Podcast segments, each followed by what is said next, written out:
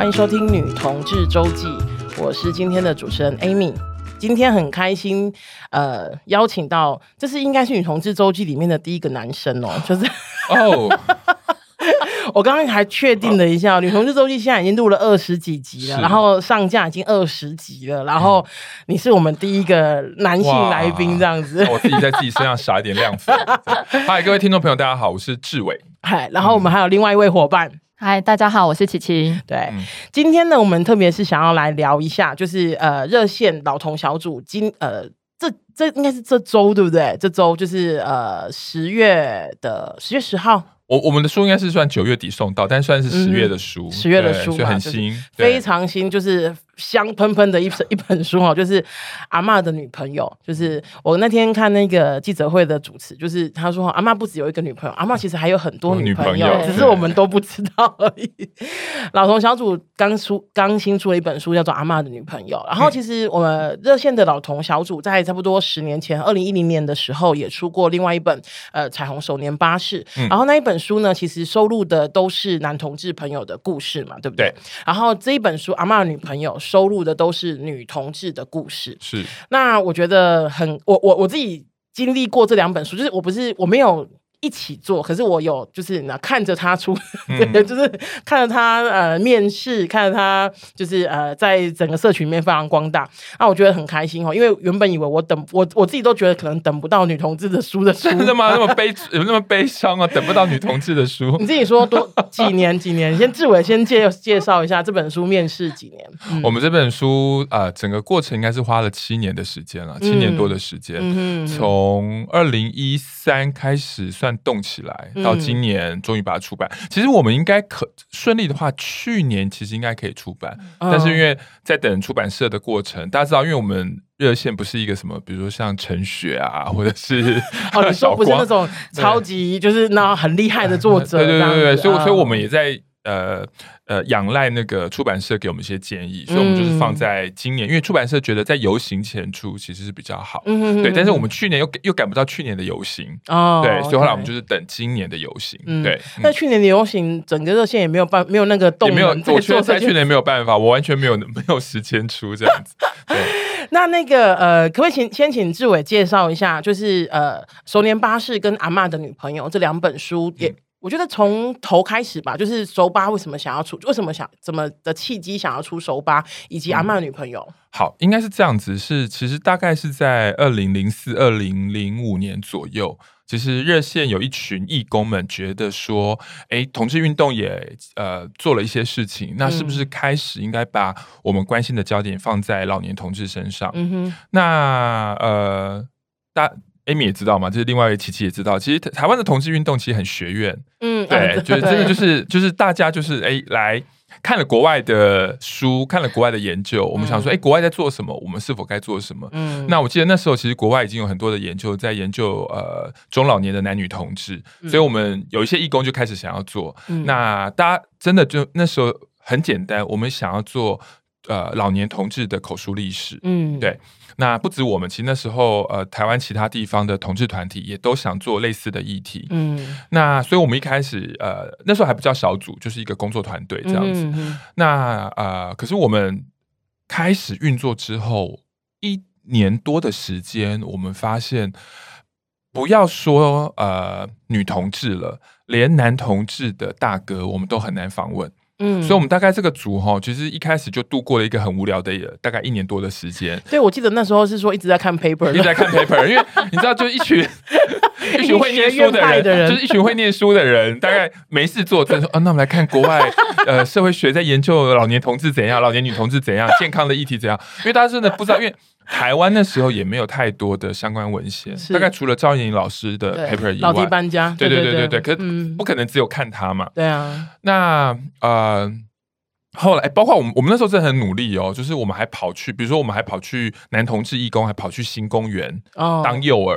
Oh my god！对，然后希望就是有老 gay 愿意，那老 gay 真的有啊，就是耳耳耳已经到旁边了，摸摸蹭蹭之后，就是我们还有先奉献出一点我们的肉体啊。Oh my god！对对对，这个我觉得是非常符合伦理。我们要他的故事，他要我们的肉体。可是当摸摸，哎，因为还是得讲嘛，否则我不可能在那个新公园，就是是是是，就喂蚊子。然后我们说，哎，我们可以访问你吗？咻一下就不见了，对，咻一下就不见 了，闪电般的不见。对，所以就很无奈，就是说你想要做这件事情，嗯、可是你发现，我想，呃，如果最近大家有看那个最近一部很红的电影，就是那个刻在你心里的名字，嗯哼，你应该可以知道说，那部电影在讲刚解严的台湾的男同志的故事。嗯、可是你想，我们要访问的同志是经历过没有？是经历过呃。戒严时期，然后到解严，对，就是说，男生留长头发在路上都会被警察抓的。对，好像那时候是说流氓这样子，对对对对，城市流氓条例这样子。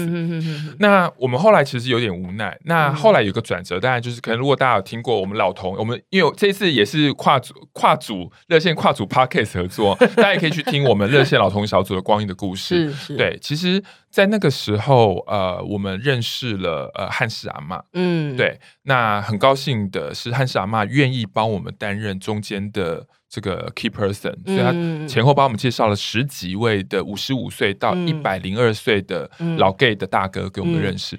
这边我知道汉氏阿妈，我想要再拉回来一点哈，因为呃，我想要提一个人，就是俊志，是。因为我知道我们呃热线有机会认识汉氏三温暖的公呃老板，就是汉我们常说昵称汉氏阿妈，其实是因为俊志的关系，对不对？就是呃陈俊志导演那时候呃拍一个纪录片《之家往事之城》，然后认识了汉氏阿嬷。然后刚好我们他也知道我们，因为俊志跟我们的关系是很好的嘛，对，然后也知道我们想要做这件事，然后就中做那个牵线，然后整个牵搭起友谊的桥梁。是，我，反正因为那时候我在做，因为就老同小组访问不到老同志嘛，所以那时候也也知道，呃，俊志正在做老年同志的影片，对，然后所以有一天我就遇到俊智，然后他就，大家如果对俊志有印象，他说。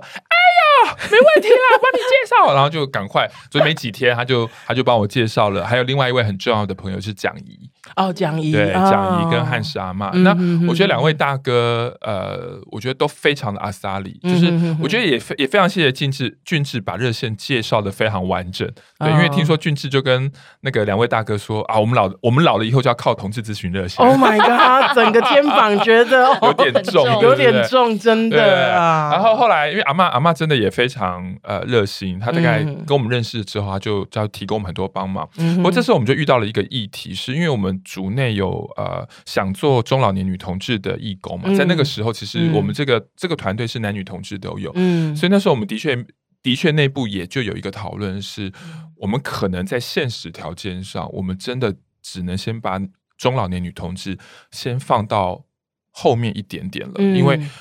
我们都努力过，我们花了两年，但是男女同志我们都访问不到。那现在有一个中间人愿意帮我们介绍，可是他就是汉斯阿妈嘛，他只认识他的批发大宗就是男同志，对对对对对。好，所以我觉得那时候那部，我觉得也是成员，因为我们努力过了，所以成员也能够。理解，那当然我们就可以更清楚的知道，要中老年女同志站出来这件事情其实非常困难。对。但是我要讲，我们其实曾经有接触过，在那两年的时间，嗯，我们接触过两三个老拉，嗯，那怎么来的？朋友的朋友。哦，对，通常是朋友的朋友。嗯，可是那时候，呃，有的嘛，就是联络完他就直接跟你说不要，对，有的联络完他有意愿，好，其中有一个就是他有意愿，他是一个老婆，嗯，对。然后他就跟我们讲说：“哎，我可以啊，但是但是我要回家问我们家那口子。”哦，然后就没有就没有了。他就说他那口子还是不希望接受访问。对对，所以因为都努力过了，可是你知道说现实条件上真的很困难。嗯对。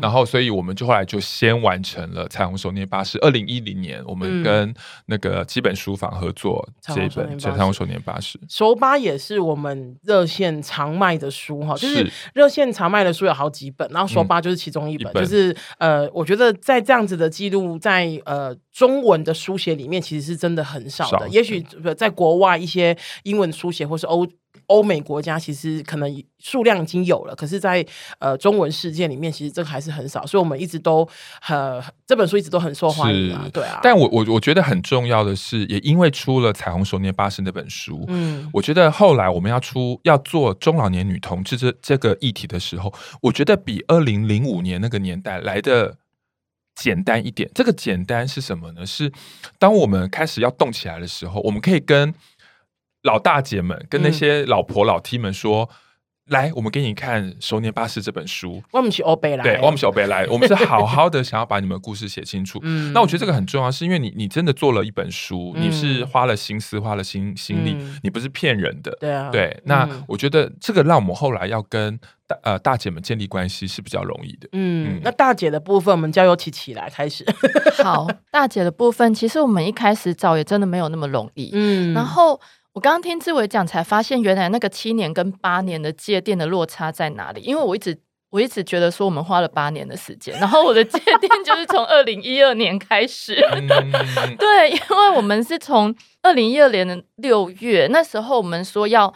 要找那个老拉们，可是我们一直找不到。那后来透过义工的朋友，嗯、我们终于知道说，哦，有一个符合我们年龄的五十五岁以上的老 T 在开卡拉 OK。嗯，那那时候我们就想说，太好了，嗯、我们一定要去看看，认识这个人。嗯、所以那时候其实六月份我们还没有正式。正式访，我们就是先去卡拉 OK 玩。嗯、那去玩的过程面，其实里面也有一桌一桌的朋友，我们就开始认识这些人，嗯、然后也去跟老板聊天，嗯、就是去跟他聊说，哎、欸，我们从哪里来啊？我们是热线的义工啊，嗯、啊，我们在做什么？我们想要找就是五岁五十五岁以上的女同志这样子。嗯、那老板其实也很阿莎利，就是他很。他也跟我们聊得很开，然后也说哦，要访谈的话也很 OK 啊。而且我记得我们那时候就有跟他确实有带到说，我们有访，我们有出了一本《彩虹熟年巴士》这一本书。嗯、那如果你愿意的话，我们可以带给你看。那后续我们就是也想要继续做老年女同志的访谈这样子，嗯嗯、所以我们是六月先去卡拉 OK。就是跟大家聊天玩过一轮之后，我我我我也有去。我们那时候真的就是带着一堆旗下年轻的婆啊什么的去，就色想要色诱这些，嗯，都以肉体为出发。我还想说，哎、欸，我们好像没有那么的献出肉体，所以好像还是有哦。有年轻就是本钱，因为我觉得，因为我觉得在嗯、呃，我们我觉得在热线的工作。工作的方式里面，我们很少就是这种这种单刀直入，就是说，哎、欸，你会让让我们访问或什么的，嗯、我们还是会希望建立一点关系。所以，呃，在这个建立关系的过程，其实就要花一点点时间嘛，这样子。所以，哎、欸，我想要确定一下，这一个就是这一个一开始从二零一二年六月访的这一个，他是有收到阿嬷女朋友里面的，有有有，有是有收进去的。是哪是哪一个故事？他。叫云凡，云凡就改了嘛，对不对？对对，因为 我记得是另外一个。对，因为我们这一个就是阿嬷的女朋友这一本真的很特别的，是我们访谈的这一些姐姐们原本的在社群里面的昵称，嗯，就是在书里面我们给他们看我们写好的文章内容之后，他们都讲说可不可以再换一个化名？嗯。嗯，就是其实我觉得也跟我们彩虹手年巴士那一本老年男同志很不一样的是，嗯、大哥们访谈的时候那个那个化名就是那时候访谈的名字嘛，巧克力大哥就巧克力大哥，嗯、然后玉兰仙子就玉兰仙子，嗯、可是我们的是。访谈的，大家在社群里面的已经有一个昵称了，嗯、可是放在书里面的，嗯、要再进一步的再做化名，嗯、就真的比较可以看到说，大家真的很担心呃背景曝光这件事情，就，就相对比较小心，就有点像是草巧克力大哥变成草莓大姐之类的。对，而且我觉得蛮蛮，我我我自己呃在看这本书跟手吧，因为我等于是有、呃、经历过两本书，对对对，嗯、我我觉得蛮妙的。我觉得呃手吧那本书有非常多性爱情节的描写哦，真的。对，然后我觉得提到前任。大家其实不太不太有保留，对。可是我觉得在阿曼的女朋友这边，我们在访谈的过程还有下笔的过程，我觉得大姐们多少对于提到前任们，嗯、我觉得那个保留的程度真的比 gay 的那一本来高很多。觉得为什么？我要问你们啊，女同志，觉得为什么？小心翼翼。琪琪，你觉得为什么？就是因为我们我们当然不是里面的受访者，可是我的意思是说，你觉得为什么会为什么会有这种呢？尤其是那个性爱情节的部分。Oh my god！我觉得性爱情节的部分，我们在问姐姐们的时候，其实大家都会露出很腼腆，然后很不可说的一个笑容出来。啊，对，因为我们也会很好奇，说在早期没有网络的年代，因为像如果我们有网络的话，女生跟女生要怎么做？我们可以上网查。对。对对对，可是这些姐姐们不是，那他们每次我们问到这个问题啊，有的像阿宝，阿宝是一九三七年生嘛，可能在更更早期的台湾社会，然后每次我们问到这个问题的时候，他就会讲说：“那是帮经来代志，没使跟您讲哎。”哦，真的哦，哦，对啊，就想当帮经挖这贵了，对。可是可是 gay 就不是 gay，超爱讲。他说：“哦，那个屌有多大？多大哦？”这样子。讲到说啊，修蛋姐，修蛋姐，恭喜我贼。但但我真的就可以看得出来，其实文化上的不一样。对，就虽然说我们在做男同志、女同志，可是那个社会对于男女的某一个性的呃限制啊、期待啊什么等等，我觉得在我们这两本书里面其实看得蛮清楚的。然后刚刚讲的，对于前女友、前男友，我觉得对于很多男同志来讲，如果性不是可耻的，如果关系。我我跟这个人的关系，嗯、我不用承受这么大的这个压力的话，我当然不，我当然就比较愿意讲。嗯，可是我看到很多的大姐们，我觉得他们会很担心说，如果如果我的我们的事情曝光了，对，很多大姐反而担心，那我的前女友或前前女友或谁谁谁，如果被发现，嗯、我觉得这个关系的压力是很多女同志比较没有办法承担的。对，这边我可以，我我。呃，可以回馈一下。我记得我在刚出道的时候，那时候就认识了一个大概六十几岁的 T 这样子、嗯、啊。后来没有办法奉献给这本书，是因为我后来就跟他失联了这样子。嗯、不过我一直很记得那个那个，我们都叫他 Uncle 这样子。然后 Uncle 就跟我们讲说，他跟他的女朋友做爱，当时候的女朋友做爱的时候，他都他们都用钢胶这样子。然后我想说，哇，这么前进这样子。可是呢，他说的意思是说，他不要弄破别人的处女膜。哦，了解。对，所以就用钢胶。然后我就听我呃。我我必须说哦，那时候十几岁，其实不太了解那个，嗯、就是哦，为什么会这样啊？什么什么？Maybe 我那时候想的是，也许有另外一些乐趣，哦、也许有另外一些乐趣我不知道的这样子。可是我觉得后来慢慢的更多的接触，才知道说，哎、欸，其实还是有那一种，就是因为呃，这个社会鼓励男生去勇敢尝试，是就是你可以，你你呃，你可以百人斩、千人斩，那个都 OK、嗯。可是你当一个女生，你尤其是。在他们那个年代，婚前性行为不得了哎、欸，嗯、对啊，啊所以我能够理解他们在结婚前，呃，那些大姐们他们保留的一个原因啊。嗯、就就是我觉得那个贞操的概念，其实我觉得持续的在这群女性上还是有发挥作用。其实现在还是有、哦，是啊，对啊，有，嗯、尤其是这些姐姐们，她们其实因为访谈的很多都是 T 嘛，然后她们其实也都会讲到说，她们呃到了结婚的年纪，就是会叫她们当时的女朋友去结婚、嗯、啊，就算。当时的女朋友不想要结婚，要黏着他们的，他们还是会推他们去结婚，嗯、哼哼就还是觉得说要有你女人还是要有一个婚姻家庭，这样子不要辜负人家的那一个想法在。嗯、这在手把里面也是有常见吗？手把里面其实我们有蛮多，好像也是有五个受访者，他们也是进入到婚姻，嗯、甚至有人当阿祖的，其实也是有的。嗯、哼哼哼我觉得，我我记得当初我们在出手把那本书的时候，就有人问说：“哎、他们明明。”几岁就发现自己喜欢男人，嗯，对，那干嘛还跟女人结婚？嗯，那我觉得 gay 跟女人结婚常常也会也会被贴上一些负，这一定是有些负面的标签嘛。你干嘛耽误人家青春？你不勇敢做自己？对对。可是我常常会跟人家讲说，拜托，二零二零年的现在，不婚的人都还是会被。贴上很点点，对啊，你看张惠妹不结婚就是什么黄金什么黄金剩女，什么黄金败犬圣女，对啊对啊。那我觉得你可以想象那个年代不婚的压力是有多么的巨大。是啊，对。那你用你用这个时代的性别平等、同志人权去看三十年、五十年、七十年前的人，我觉得不是那么的公平。他们所承受的压力。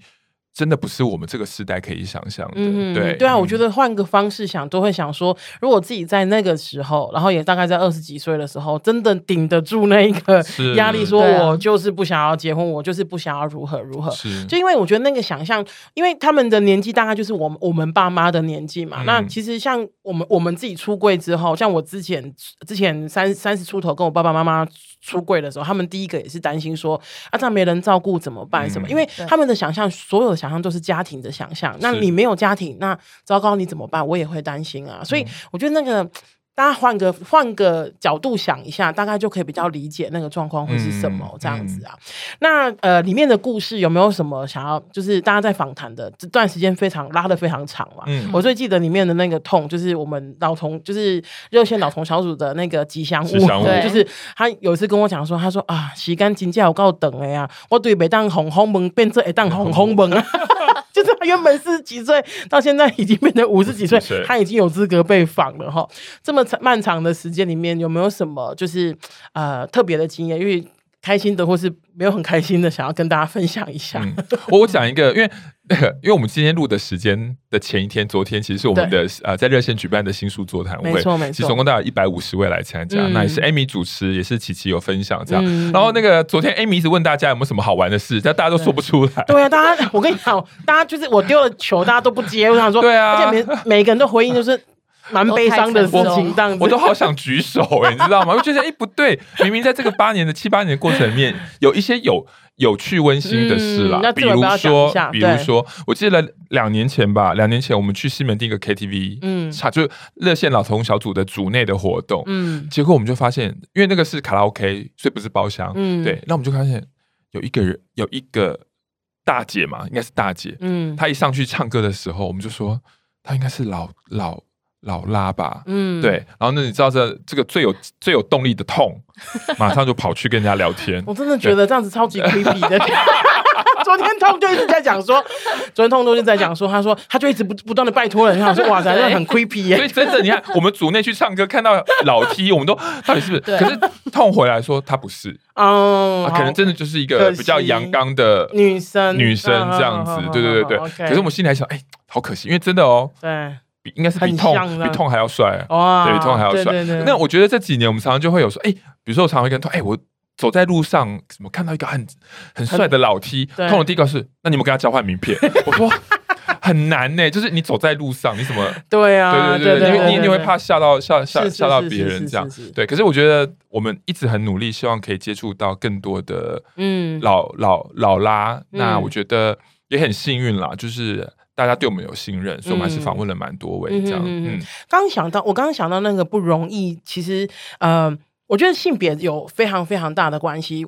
刚讲说，比方说像汉斯阿妈，经由汉斯阿妈的推荐或是介绍，然后认识很多老同大哥。嗯、因为我觉得在即使在现今时今日二零二零年的现在，还是男生会被鼓励去。多方面发展，是就是啊，咋不卖底都拐等一出啊，就是男生不要一直被关在家里，嗯、你应该可以外面出去跑一跑什么的。嗯、男儿男儿志在四方，对对。对，可是男可是女生大部分，你只要一结婚，原大部分百分之九在家里，对百分之九十九都是被关在家里，所以我觉得那个难找真的是真的很难，很必然的。对啊，那琪琪呢？有什么？好像刚刚志伟在讲的时候，我想到之前 甚至去买鸡排的时候，看到在卖鸡排的一个。就是也是看起来帅帅的一个，有你有推荐给我那个鸡排的那个？对你有印象哦？有有有，对呀，就是那个卖鸡排的提。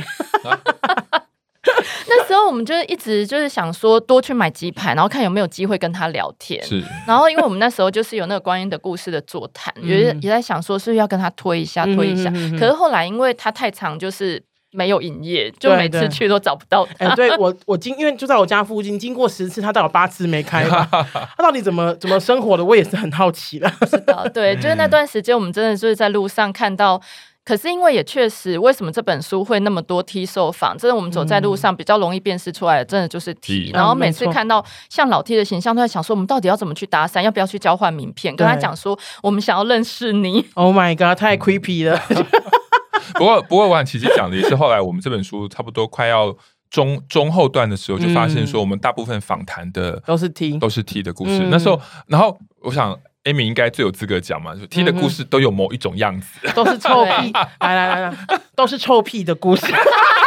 这不是我讲的，我讲的，我讲的，大家可以去看一下那个书里面，就是我要说的是哈，就是。呃，我我先说哈，书还是很值得大家去看，大家请买回来翻一翻哈。可是我要说的是，就是很多都是因为我觉得这个很很难避免，因为我们每我们自己在分享的时候，当然是会引引引恶扬善。我们当然会是希望告诉大家说，哎、欸，其实那时候我过得也还不错啊，什么什么的。可是其实我们都隐隐约约知道，看文字的时候都会知道说，其实它背后应该有一些辛苦跟辛酸是没有被呈现的。嗯、那我们当然也尊一定是尊重，就是受访者他们想要呈现哪个面向嘛，嗯、对不对？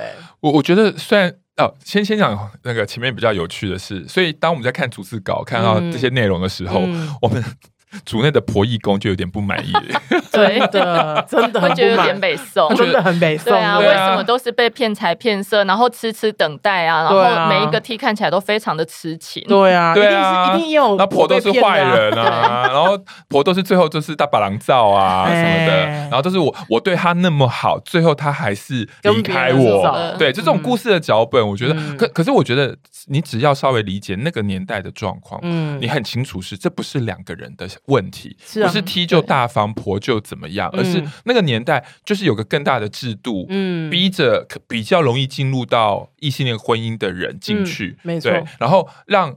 呃，外表性别气质比较容易被看出来的时候，呃，看出来的 T，他比比较容易被要扛那一些社会的歧视。嗯哼嗯哼对，好，所以后来我们我们真的有一段时间，嗯、比如说，我记得几年前我主持台北同志公民运动的座谈，在剥皮寮，嗯、我就现场，因为现场来蛮多人，我也是一直跟大家讲说，哎、嗯，如果大家有认识老婆五十五岁以上的婆，请介绍，嗯、我们真的很需要。嗯，那时候我们的想法很简单，最少一个吧，至少一个，稍微平衡报道一下，至少有一个婆。的故事也不才不会让这本书变成另外一种版版本的老 T 搬家。因为就如果大家现在在录音间的话，可以看到我跟琪琪的脸哈，就是刚刚讲说，对呀、啊，为什么都是就是 T 被骗啊，T 很痴情的故事这样子，难道婆不会被婆也会被骗啊？我也有被骗，是啊是啊。好，那所以后来我觉得还蛮幸运的，就是真的没过过没多久。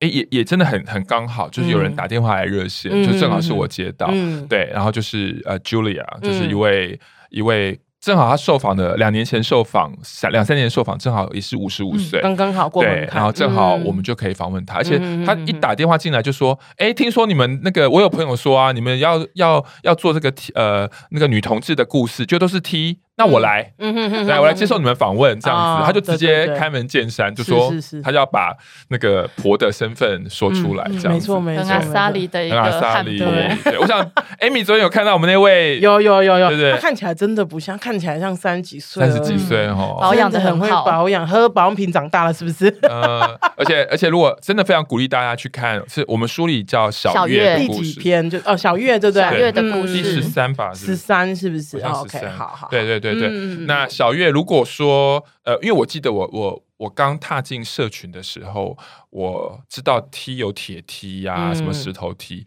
但我我最早认识的一群婆，应该就是汉婆。嗯，对，因为热线有一群婆，就是就是比较彪悍的这样子。对对对。那我觉得，我觉得小月的故事其实就是一个那个年代的汉婆的故事。她砸 T 吧，对啊。我我都觉得说，在我的那个概念里面，我常会。就我们常会讲说哈，就是像我们自己遇过一些爸爸妈妈打电话来，然后他呃可能是小孩是同志这样子，然后就有一个我印象很深，就有一个妈妈打电话来，然后她的小孩听起来像是 T，因为她说她就做中性打扮啊，她以前是小公主啊什么的，嗯、然后她就讲说他怎么他说他真的很不忍心啊，他说我的小孩以前我都把他捧在手心手掌心，我现在要去我的小孩现在要去照顾别人这样子，嗯、然后我在这边当然因为。身为专业的，就是我们的我们那个接线的哈，接线的工作人员，我们当然就只能在这边翻白，就电话那头翻白眼，而不去就是呃不去反反驳妈妈这样子。可是其实其实跟我都知道，在圈子里面。婆照顾 T 是非常多的，对，对啊，那个 T 心中都住着一个小女孩，也需要被照顾。这个话只能你们讲，只能我们讲，你真的是没办法讲，我没办法讲，我们有资格说，真的真的。那琪琪呢？有没有什么让你印象深刻的，不如访谈或是过程或者什么的？嗯，刚才我有讲到婆的故事了嘛，然后其实另外还有透过朋友的介绍，我们还有访谈到另外一个婆是叫曼曼，嗯，然后我觉得曼曼她也让我蛮。印象深刻，她真的就是，她也讲出了，就是她也是被另一个女人 骗财骗色的过程。真的就会发现说，其实大家在那个情感关系里面，好像都是还是经历了很多波折。可是我觉得这些婆比较让我看到了，真的就是进入婚姻家庭之后，他们怎么去慢慢的找到自己要的。嗯，因为早期真的好像就会期待说，女人要进入婚姻家庭，甚至我们这本书里面有三个三个婆的故事，三个不分的故事。那在这里面，我真的比较看到的是，有一些是进入婚姻结婚了，然后就是年。他们结婚是因为觉得说哦，时候到了，然后家庭可能也期待他们要结婚，嗯、所以就哦，当时可能有一个男男友或者是相亲对象，嗯、那就结了。可是结了之后，发现说这个家庭好像不是他要的，好像不是他想象的那个样子。同时，他在里面好像也是被压抑的，嗯、过得很不开心。然后再去慢慢找出说他到底想要什么。嗯、我觉得我我在这里面看到，好像是一个他们在里面找寻自己跟做自己的一个还蛮。充满勇气的过程，这是其中一个让我比较印象深刻的。嗯、然后另外一个让我比较印象深刻的，就是里面有一篇是蓝天的故事。然后蓝天的故事是让我会觉得说，我们这个访谈真的花了很长的时间。然后在这个很长的时间里面，其实这些受访者，有的人受访的时候真的就是六七十岁了，或者五十几岁。嗯、那我们很常讲说，就是棺材。就是棺脚踏进去一半 对，或者就是棺材，就是躺死人，不是躺老人的。哦、对对对，棺材得死不得老啦。对，因为我们在这个过程里面，两个姐姐，两个大姐过世了，然后一个大姐，我刚讲的这个蓝天，她就是，呃，我们访她的时候，她其实就是人有有一点，嗯，就是身体有一点不舒服，可是她。他其实都是很健康的，跟我们做访谈，然后很健康的讲他的故事。嗯、可是几年后，我们文章写好了，那跟他约出来吃饭，要帮他庆生，因为那一天也是他的生日。嗯、可是那那时候，他其实就是人已经有一点失智的情况，那他也回到东部去休息、嗯、休养。那因为他就是回到会回到东部，是因为有妹妹可以照顾他。他在、嗯、他以前都是在台北开计程车，嗯、所以他。他其实要从东部到台北是需要靠人力接驳的，嗯、然后在就是可能比如说妹妹把他带到北台北车站，那中间再有朋友把他接驳到餐厅。嗯，可是在这中间就是朋友就是有一些错过他了，嗯、结果他就人就在北车就走失了。我们那时候在餐厅就是等不到人，然后发现说，哎，就是姐姐失踪了。我们其实。还蛮紧张的，因为想说他失智，然后他人会去哪里？如果走丢的话要怎么办？对，就是大家都很紧张。然后在现场有一个就是这个姐姐的前女友，嗯，然后这个前女友就说不用担心，她之前也有发生过类似的情况。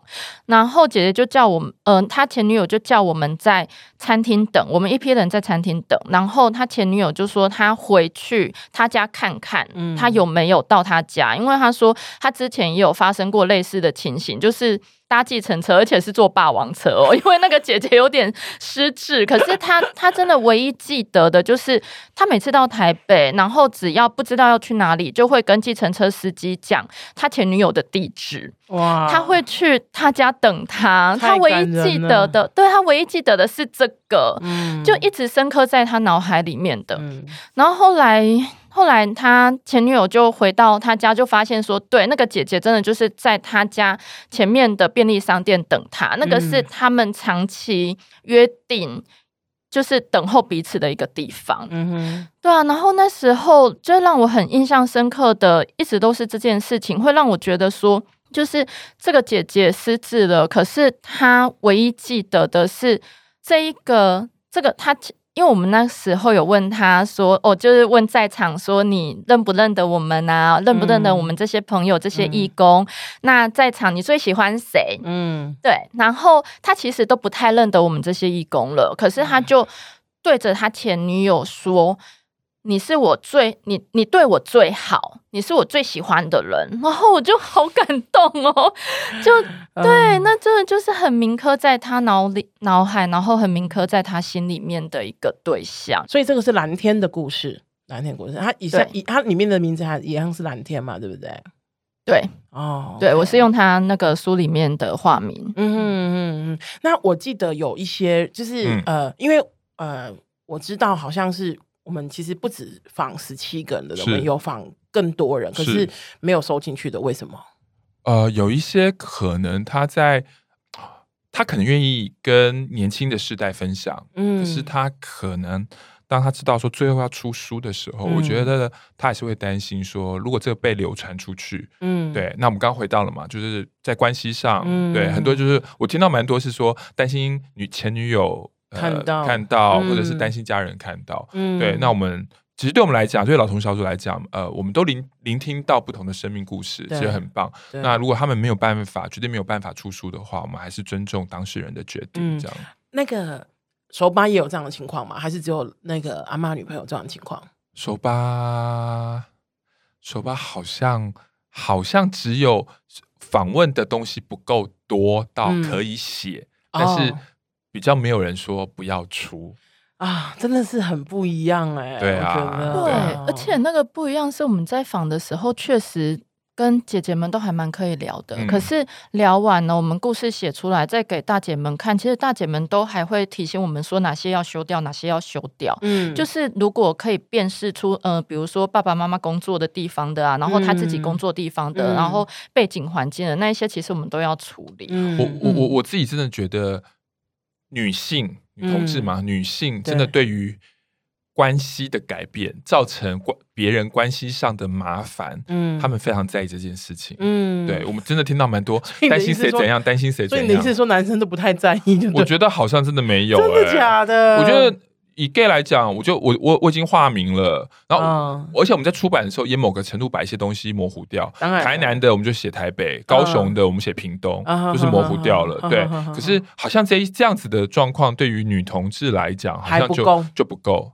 对哦，就任何的蛛丝马迹，只要有一个东西符合，嗯、他们就还是会担心。嗯，对。可这样子真的会很难处理耶，就是到底要模糊到多？嗯、因为我觉得有时候把它真的真的背景模糊掉，也会失去那个故事的那种原汁原味的感觉。那到底怎么这样？像这样子怎么处理？其实我们模糊的，嗯，说实在，我我看了这些故事，我们模糊的真的大部分就是。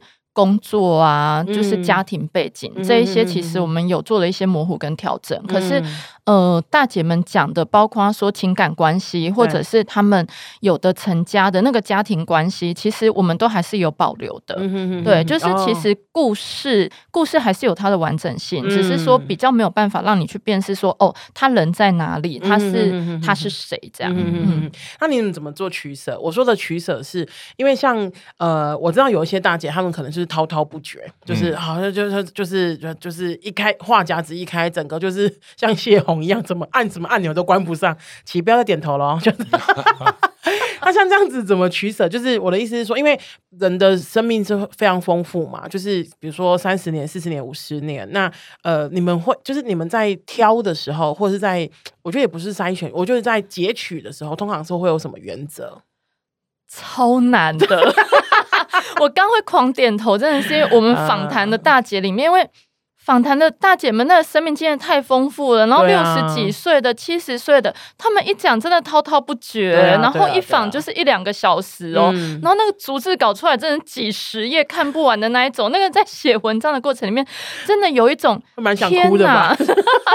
对，可是嗯。可是其实后来就是还是有一些原则，对，就原则是什么？通常那原则，我我觉得也是回到写文章的义工身上，嗯、就是我们要抓哪些东西出来，因为就是我们在聊的过程，好像听起来就是很顺，可是你再重新回去看逐字稿这几十页的故事，会发现要把它写成文章其实很碎，哦、太多太碎的东西，然后你必须要再重新拼凑，重新拼凑，把它组成一个大家可以。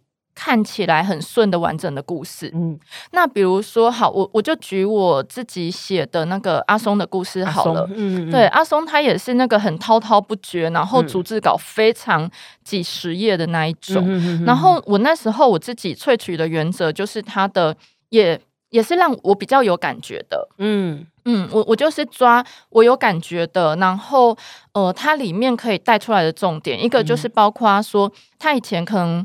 呃，觉得自己世界上世界上只有他是唯一不正常的人，哦、我觉得那个是可以带出他在那个年代，或者是让。让看书的人可以有一个共鸣、共感的，嗯、就会觉得说：“哎、嗯，我是我是这个世界上唯一的一个不正常的同性恋吗？那有没有人跟我一样？”嗯嗯，这个是我那时候在抓的时候其中一个。然后另外一个是他讲他初恋的时候，嗯、他讲他初恋跟他的那一个呃。可爱的小女友在公车互相互相等来等去，公车来了，他们都还不愿意上车，然后 就等下一班，等下一班。然后他讲到一个情节，我也很有感觉的是，就是他就是看着他的那一个女友骑脚踏车，然后裙摆飞扬的样子，我觉得那个非常有画面。我就是萃取我有感觉的，我放进去。另外一个就是因为他后来去美国，然后美国那时候同志运动其实也很蓬勃发展，他真的是。去到美国之后，才慢慢慢慢比较可以肯定自己的同志身份。哦，这也是一块，就是那个对自己认同的转变是什么。嗯、然后包括说他他后来跟一个小他二十岁的女友结婚，嗯、然后。呃，也也一起照顾他那一位女友的孩子，他们是有结婚成家的。那在这个照顾孩子的过程里面，他提供给孩子什么样的教育？哦，我觉得那个也很重要，所以我就去萃取这一些东西出来。就是，所以应该讲说，那个呃，书写的原则比较回到每个义工身上，对不对？书写者，对，书写者的身上嘛，呃，大部分的当事人他们其实比较没有。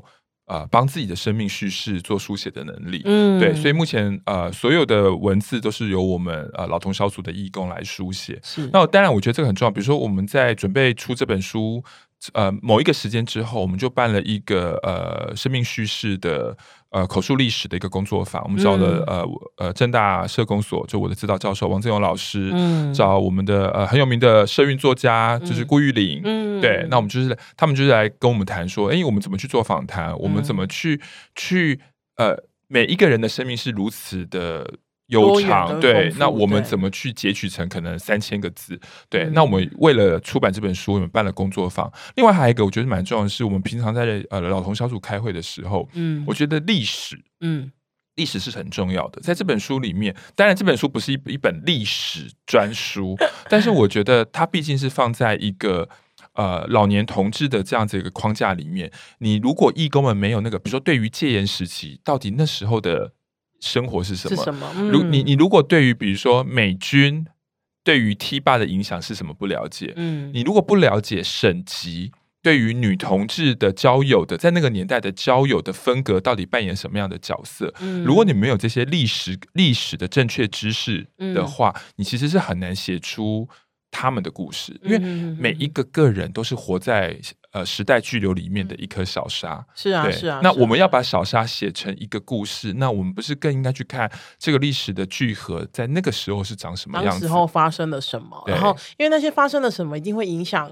就是接下来的生命嘛，就像我们知道，去年二零一九年过了同志婚姻，就是同志婚姻，接下来的这些小同志们的生命一定也会因为这件事情被影响到嘛。同样的是这样子。嗯、哦，那诶、欸，我觉得刚刚志伟讲到省级，省级这个我特别有兴趣哈，就是呃，像昨天呃痛，就是昨天呃作者之一，就是甚至是。呃，拉着这本书撑，就是让让他能够召集人。对，这召，我觉得那个召集是很着急的，那个召集人的痛哈。他昨天有讲到省级这件事情，对他来说是有蛮大的，就是呃观察。对，嗯、那可不可以分享一下关关于省级？因为呃里面有十七个故事，其实一定都会有，就是呃所谓本省、外省，甚至有不同国籍国籍。我说有些是美国籍的嘛，有些是台湾还是台湾籍的嘛？对啊，有这些有没有什么就是？观察或者是什么？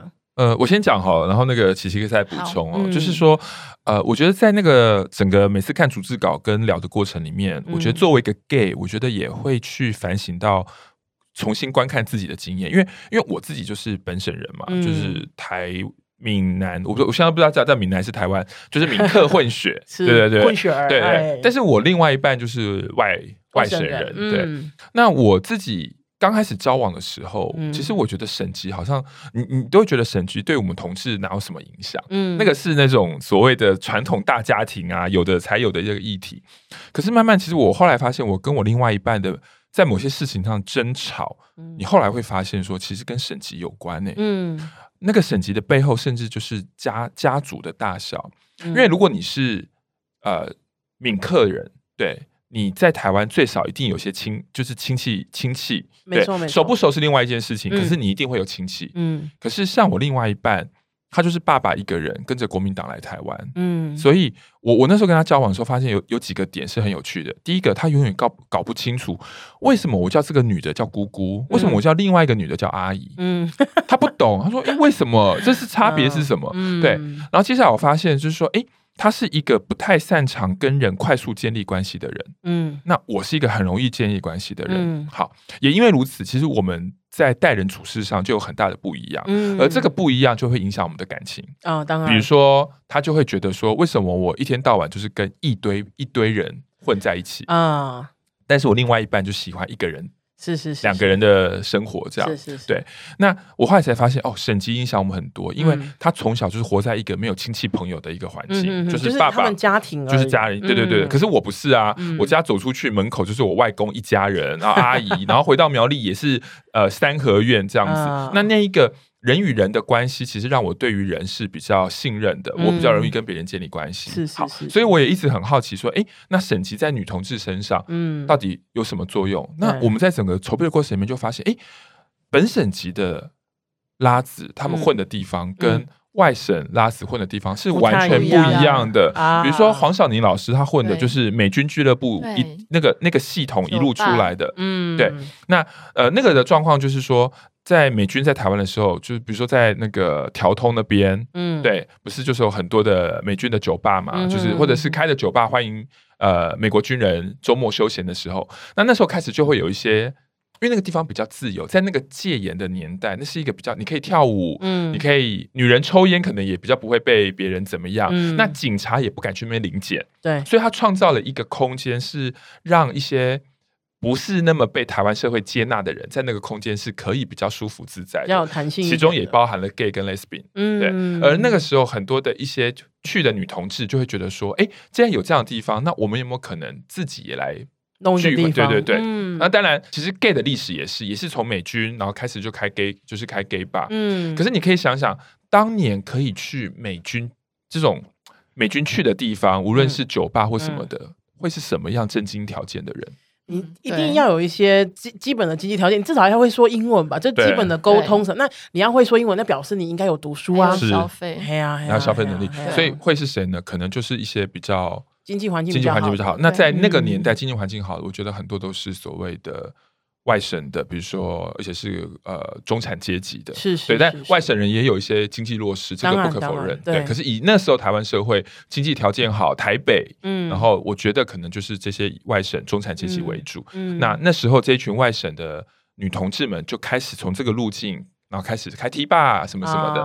好，可是另外一条就是我们讲的，比如说呃，我们的第一个故事，对，那他的状况就是很辛苦的，十六七岁就要。在来台北讨生活，嗯，那去哪里讨生活？大桥头，因为那边就有人在问，哎，下午有什么工作？有没有要来？对对对对。那因为聚集在一起，他们也在这边，因为然后 T 又特别容易被辨识，嗯，所以他们就会容易聚在一起，嗯，啊，有时候聚在一起可能是因为打架，因为抢女友，可是有时候聚在一起是共同抵抗外界的歧视，因为你作为一个阳刚女性，你在那个男性为主的职场条件里面，你本来就很容易被歧视，是啊，是啊。那最好的方法是，那不群。不如一群阳刚的女人团结在一起，对对对，然后一起呃爬爬七啦，是这样子吗？爬七啦，对对对，好，所以他们的路径又不同了。那他们可能后来也有自己的聚会的地方，对对对。然后我就发现，哎，其实蛮有趣的是，在 gay 的交友环境里面，其实 gay 不太会说我要去本省人开的还是外省人开的店。可是，在我们所受访者里面，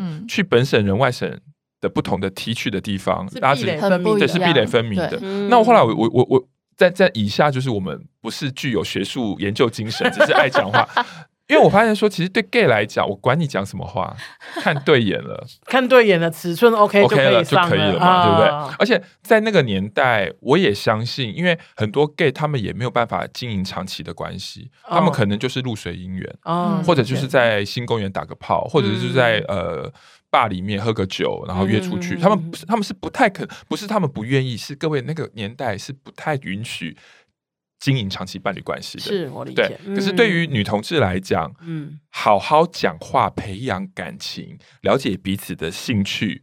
等等，其实是非常重要的，所以你要怎么表达，那就是语言嘛，那就是对对。那你你是讲闽南语，跟你是讲普通话的，其实就是不同世界。不只是语言，不只是那个闽南语跟普通话，而是那个我们讲话的那个背景跟文化，其实就有很大的差别啊。对啊，对啊，这不只是语种的关系。对啊，所以 其实。呃，我我昨天的分书新书分享会，因为 Amy 说什么好有趣的事，我本来讲这个事情，对，后来因为大家都讲一些悲伤的事，真的好悲伤哦。对，你你你有，其实我我我后来就想到说，你看哦，男同志的言情小说，嗯，或者是电影或者什么，常常是比如说原住民的 gay 遇到了平地的 gay，嗯，叭叭叭怎样在一起上床这样，好，然后或者是呃。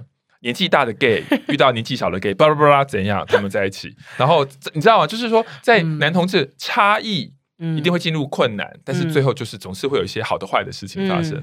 可是你可以看到女同志的小说里面，比如说大部分都是身边，就是比方说就是身边我身边的学姐，对，然后或者啊学妹，对，或者是啊同学，是很难的，很有很难有那种就是我一见面然后就巴拉巴拉，然后就怎么样，或者在歌仔戏班的故事，就是大家有没有发现女同志的故事都是在同一个空间、同一个位置、同一个社经地位的故事，可是男同志的故事很爱差异。就是越差异越大，就是一个，比如说最近那个嘛，就我们刚刚讲的刻在心，虽然是同一个学校，哎，可是其实一个也是外省人，一个是本，就是我们很爱用差异这个东西，对，嗯，你要说，刚刚因为我我刚录完另一场那个 podcast，然后。就是也聊到说那个男女同志的差异是什么，嗯、然后我就会觉得说男同志真的最先做的就是身体上的碰撞，嗯、不是心灵上的交流。可是女同志真的很需要心灵上的交流，嗯、就是需要聊很多的天，然后我们需要说哦，就是我们有什么样的共鸣啊，如何聊得起来，共同的兴趣啊，才能够有进一步。我觉得那也确实是是啊。然后刚讲到那个。就是外省挂或者是本省挂的女同志，嗯、让我想到的是，呃，不只是省级的差异，确实也有阶级上面的差异。因为，呃，像那个阿宝，嗯，阿宝跟我，我现在在想那个里面的画名哦，对，不小心讲，对对，我讲出来，我就会不小心讲我们一开始受访者的名字。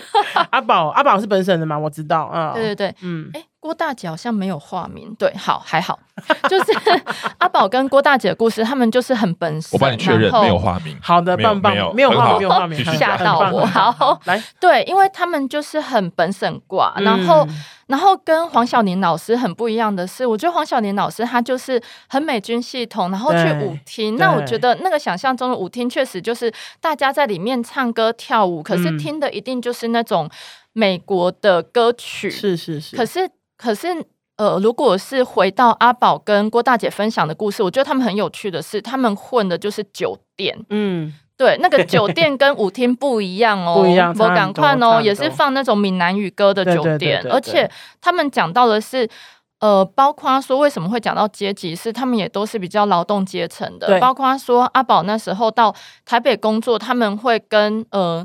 就是结拜兄弟，他们会去做那个花，然后拿花去卖，是卖到那种杂包间，就是做性工作的那一种地方，然后去赚钱，赚了钱之后再去酒店。那 对，我觉得很不一样。虽然说里面看起来有一些一样的东西，比如说我我们叫的女人就不会被。别的男人不会让他们转台啊，对，就我们叫的酒店小姐不会不会肯让他们转台，或者是像刚志伟讲到的，就是那个为什么要成群结党？嗯，成群结党的原因也是因为真的就是也是某一种的保护自己。当然当然，对，就是在阿宝里面，他有讲到说，就是他们平常。被欧北个大概玩给小怕，不会随便打架。嗯、可是他们为什么会跟别人打架的原因，就是可能有人呛他们说，你们是男的还是女的？嗯、那这时候他们可能就会很美送，也是一种保护的方式。是啊，是啊，他就会把呛他们的人拖出去打。我。我我想到一个在呃这个书呃一直在呃编辑讨论的过程里面，我想到我小时候的一个例子。嗯、我好像也在之前在我脸书写过，然后有一些女同志朋友有给我一些 feedback，对，嗯、就是我十九岁的时候在那个民权西路、欸、民权东路的好乐迪打工。嗯、如果这边有听到的朋友，你是那时候我的同事，欢迎跟我联络。这样 为什么呢？因为我那时候我十九岁嘛，然后然后我就是晚呃晚上六点到晚上十一点，有时候会到凌晨对打工。然后我记得我进去的时候呢，那个很多的领班都是女，就是姐姐。我那时候我不知道，因为十九岁的时候我不知道。对对。然后然后呢，大部分打工的可能就像我这样子的小男生，对对。然后呃那时候就有一个一两个呃。一个一个，我现在看起来我就知道那个就是婆，而且就是汉婆，嗯，对。另外一个就是 T，嗯，然后呢，可是一开始见面的时候，我我就觉得我就好怕他们了，因为他们就不符合我对于女生的那个想象嘛，跟理解，对对，因为因为那时候我是念商专，我们商专女生就是温温温温柔娴熟的女性这样子，对，然后就觉得哦，那那因为又是你的小主管，所以你就会很怕，嗯，那可是相处久，哎，我真的发现哦，这些这两三个。姐姐就对我很好，嗯，比如说他们就会特别去骂那一些有有理有气的那种男工读生，嗯对，然后然后后来我就跟他们越来越好了，那我就越来越喜欢跟他们同，就是同同个时段上班，然后他们真的就是很疼我，比如说休息就搞让我去休息，嗯、然后有时候他们就说啊，你你就在这边怎么样？比如你生病了，你今天是怎样啊？嗯、我就这样。然后后来越来越熟之后，有一天我礼拜天去呃上班，我上早班，嗯，对，然后是在地下室，因为我们那时候好乐迪最大的那个包厢在地下室，大概可以坐三四十个人，很大。嗯、然后那个那那一区的老板呃不不是那个主管就跟我说，哎，志伟，今天某某某某某他们一群人就是。嗯。呃，员工唱歌在那边，他们指定你要去。去那个，我说哦，很好啊，我觉得我可以帮他们服务很好，对。然后一一开始进去的时候呢，那都是我们那个好乐迪的员工，嗯，可是都女的，嗯。然后我想，哎，也没关系嘛，女生感情很好这样子。然后呢，就进去出来，哎，大概一个多小时之后呢，他们点酒，我就送进去。两个小时之后呢，我当我进去的时候，我说。因为他们就是抱在一起亲来亲去，然后呢，就是唱一些很悲情的歌，比如说他们就唱刘刘德华、张学友什么的，对对，就那种很悲情的歌。嗯、然后，但是也有一些，比如说我我我有认识那个婆的那个也是汉婆的，对对对也在里面，然后就是在就是。就有人在胸口抱着哭啊，然后就是，然后我我我你知道我那个那一幕，就是他们已经醉的时候，非常震撼吗？非常震撼，我非常震撼，我非常震撼。我说哦，原来他们是女同志，对。可是我心里有一种开心，可是因为那时候我自己还没有那么认同我自己，所以可是我猜这群姐姐们，因为她们大家都大我五岁十几岁，他们有的那时候我十九岁，她们已经三十多岁了，所以我猜她们应该说，哎，这个就是个迷途的小 gay，还不知道，所以姐姐所以姐姐姐对对你好一点这样。可是我那时候真的很。感动，是我第一次人生看到一群女同志，嗯、然后对，然后、嗯、所以在出这本书的时候，我其实常常想到我那时候的同事，因为他们大概已经有一些人，大概也。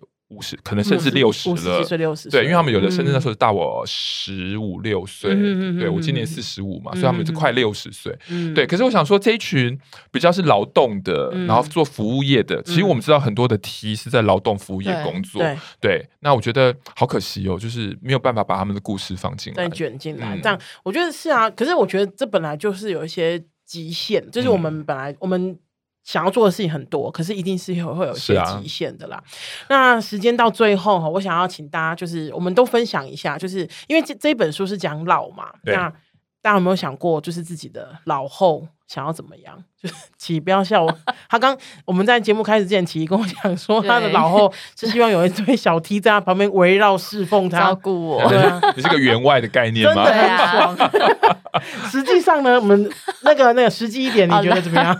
对，就是还是会希望有一群小 T 围绕在旁边，很棒很棒，这样很开心呐。就是老了以后，就是要如何延缓失能，就是要多刺激一些，不管是心智或者身体的部分啊。如果回到比较务实面的话，嗯、因为其实呃，老后的照顾我们好像一直在讨论，嗯、然后我我会觉得，如果说真的无可避免的，我们没有办法进入到。养老中心、养护中心，因为可能我不一定会有很多钱，嗯、然后我最后可能会回到自己的家里被照顾。因为现在有看到一些姐姐或者是大哥老了以后，真的就必须要回到原生家庭。可是他们可能年轻的时候跟家人没有很亲，或者没有出柜的，那这样就会变成说，好像因为自己要被照顾嘛，那都只能依着家人的意思。对啊。可是我会希望说，如果今天就算我没有能力照顾我自己，我真的必须也要回到我的家庭的话。那至少，因为我现在有跟我弟弟妹妹出轨，嗯，那我觉得至少说他们会知道我的女同志身份，嗯、然后他们会知道说。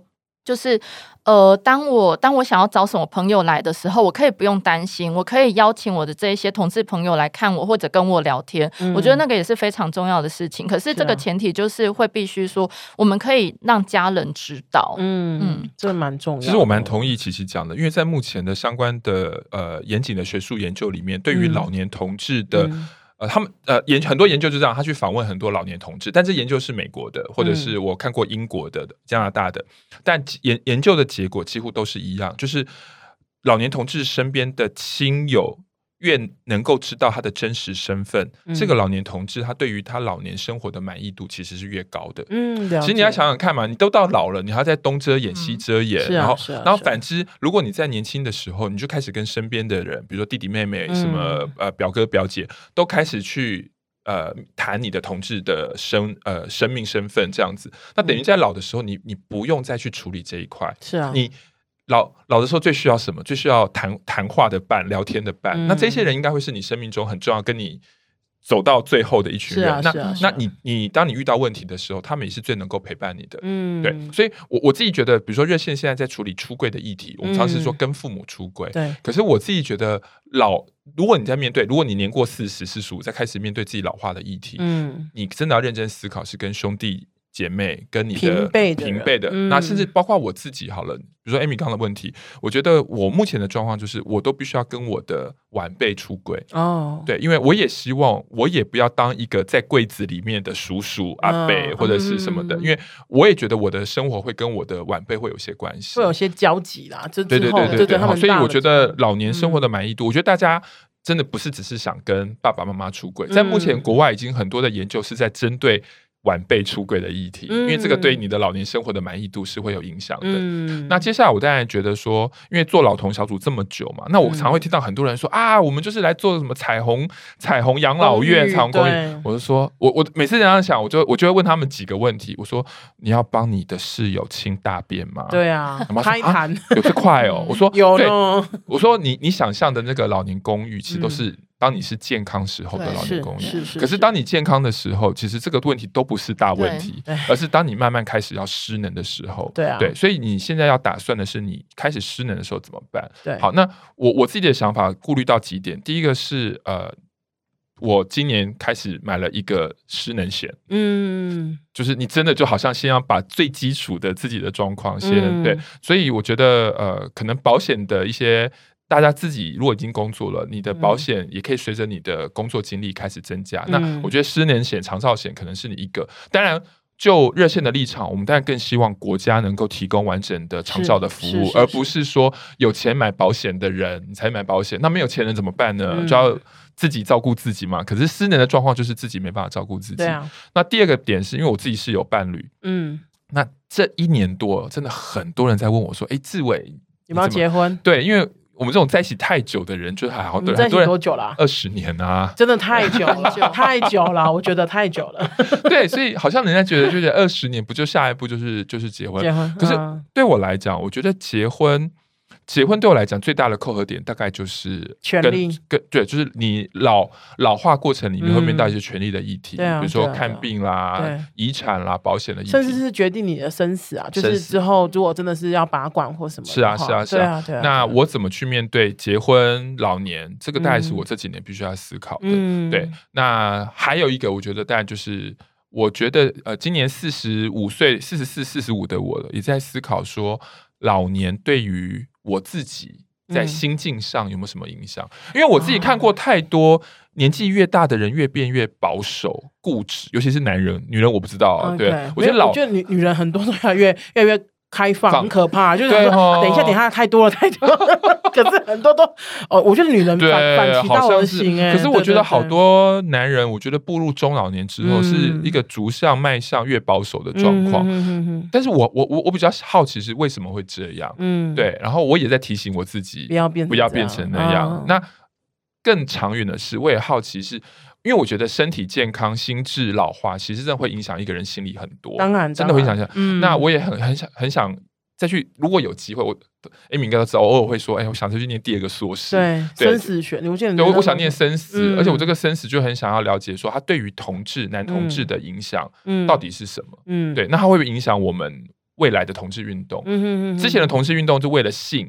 对，在努力嘛，对，不对？我们的性权、性权，可是我觉得可能未来在十年、在二十年，台湾的同志运动可能就要面对死亡对于同志运动的影响。嗯、对，那些跑在前面的人已经老了，我们我们都那个时候可能都已经老了、啊。对啊，比如说第一批，像我觉得呃，昨天的新书发表会就有很早期的女同志运动者来参与。对对对，其实他在结束的时候也在问我说：“哎，那你们热线怎么面对？”对，更。更后面的那个阶段的，嗯、对，嗯、那我的确，哎，好像我们除了热线，好像除了热线在做之外，台湾目前在处理死亡议题的同志团体，其实不是那么几乎没有。对，但我、嗯、我个人觉得，我们真的要来面对这个议题，嗯、因为同志跟有悠远。异性恋婚姻的系统又很不一样，我们有婚姻才是这一年的事情。对啊，那我猜我们真的很多人还没有学会怎么去面对死亡。嗯，对。那我们虽然已经有婚姻了，可是我们也没有学会伴侣关系怎么一起面对死亡。对对对，对，你也可能没有面对说，你以为结婚是长长久久，其实也没有。对，有可能，有可能你结婚没几年之后，你另外一 半失能了。对啊，那。异性恋有异性恋很悠久的历史去谈这一块，嗯，可是我们并没有。我们几乎是要重新建立的。是啊，对啊，是啊，是啊。嗯，嗯好，今天就时间真的拖蛮长的哈，可是很，我觉得每一秒都非常开心，因为每一秒都非常珍贵哈。真会说话，真的。阿嬷的女朋友现正热映中哈，大家请到就是各大的那个通路，然后去买，当然也可以来热线买，热线也有一些书哈。然后呃，博客来啊，尽量帮我们冲到第一名哈。阿嬷的女朋友就是这是历时八年、历时七八年的那个一本呃很重要的口述历史的书。然后我要必须说哈，这个口述历史的书它一点都不生涩，一点都一点都非常非常平易近人，我都可以读，大家一定都可以读。你会啦，我会啦，关系要趁早。然后欢迎大家继续收听《女同志周记》，今天到这边了，拜拜，拜拜。